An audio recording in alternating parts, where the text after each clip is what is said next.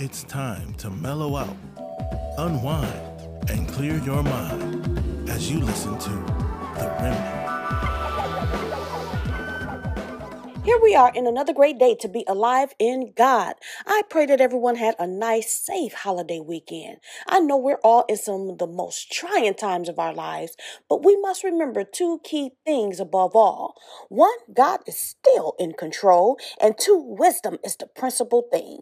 You know, I was speaking with a good friend the other day, and we were discussing how all the information that's being conveyed over to the people is so very confusing.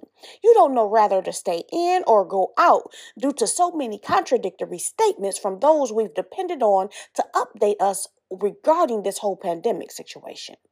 But one thing you can rest assured on is that the word and promises of God never changes.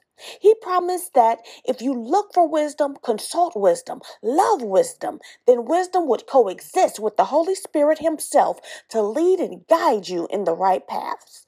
The steps of a good man or woman are ordered by God.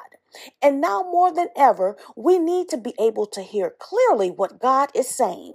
And in order to do that, you must first have a relationship with Him and then be willing to spend time with Him so that you know His voice. You know, today is a good time as any. You're still here, you're still blessed, so why not strengthen and develop an awesome relationship with the one who has kept you? You know, the world stands in need of what God has placed in you, and now is the time to seek it out and carry it through.